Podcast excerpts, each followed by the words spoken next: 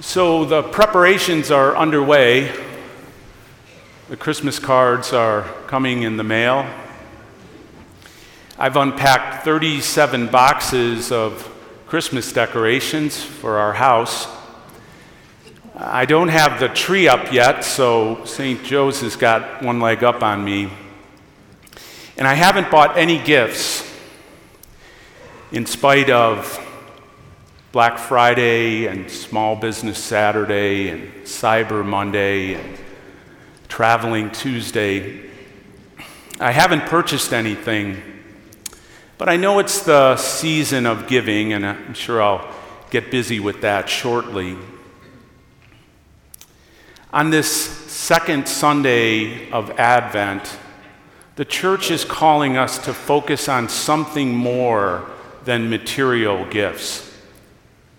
Our scriptures today help us to focus on the spiritual gifts from God.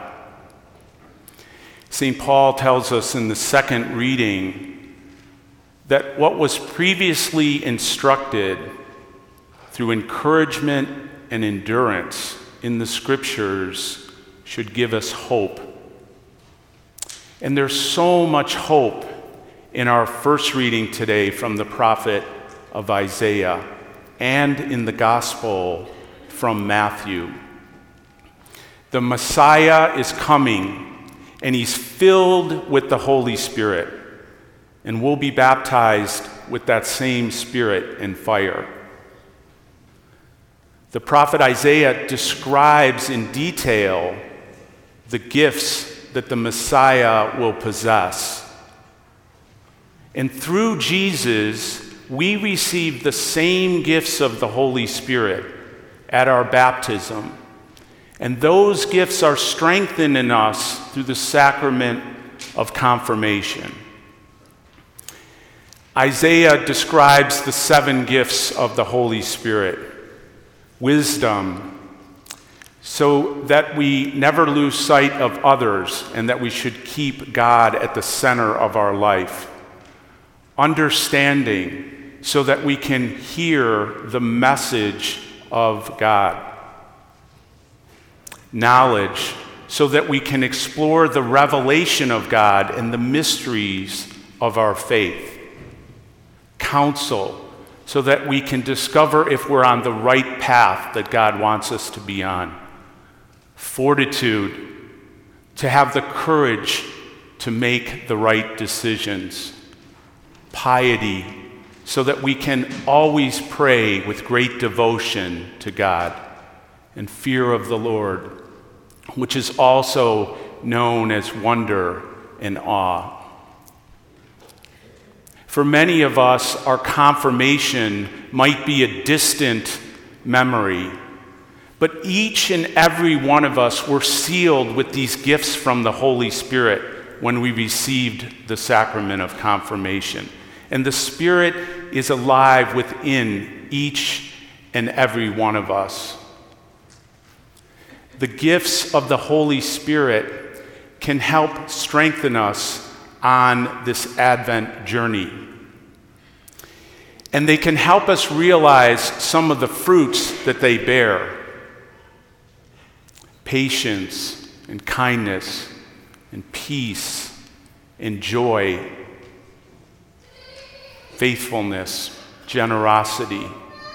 The gifts of the Spirit are wonderful gifts that we should unwrap this Advent season and take some time to reflect upon. The prophet Isaiah goes on to tell us in, in, with beautiful imagery what this spirit filled domain will look like where there will be justice and right relationship in every dominion. Even predator and prey will lie down together. And this wonderful imagery gives us a hopeful vision of the kingdom, God's kingdom, yet to come. The other great gift that we receive today is from our Gospel of Matthew. And John the Baptist's invitation, some would say an urging or a commandment to repent, for the kingdom of heaven is at hand. And John used this information, invitation of repentance for the people, the Jewish people of his time, to give them hope that the Messiah was coming. And we should embrace that same hopefulness this Advent season. No matter what the world throws at us, we should share this message of hope and try to make the world a better place as we prepare for the birth of our Savior. We'll see one of those hopeful messages on display this weekend as we return these and distribute these thousands of gifts from our giving tree. One of the many acts of hope for those in need and acts of charity during this Advent season. The other beautiful thing about the invitation from John the Baptist to repent is there's absolutely no limitations associated with it.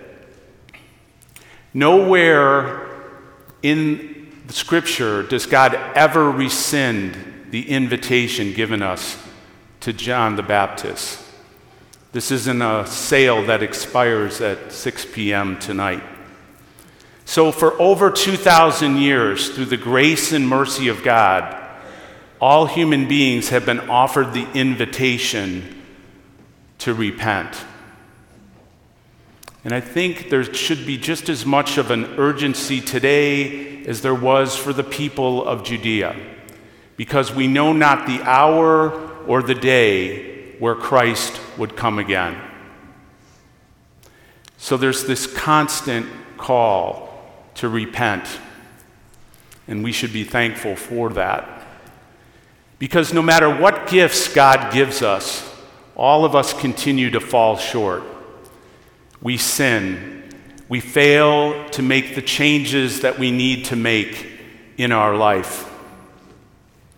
But thankfully, through the abundance of God's love and mercy for us, He takes great joy anytime we're willing to reconcile our relationship with Him.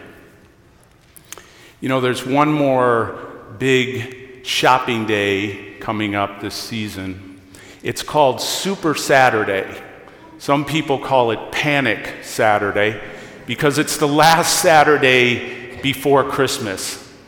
It happens to fall on December 21st this year, which coincides with St. Joe's invitation to extended Advent reconciliation from 11 a.m. to 5 p.m. on Saturday, the 21st.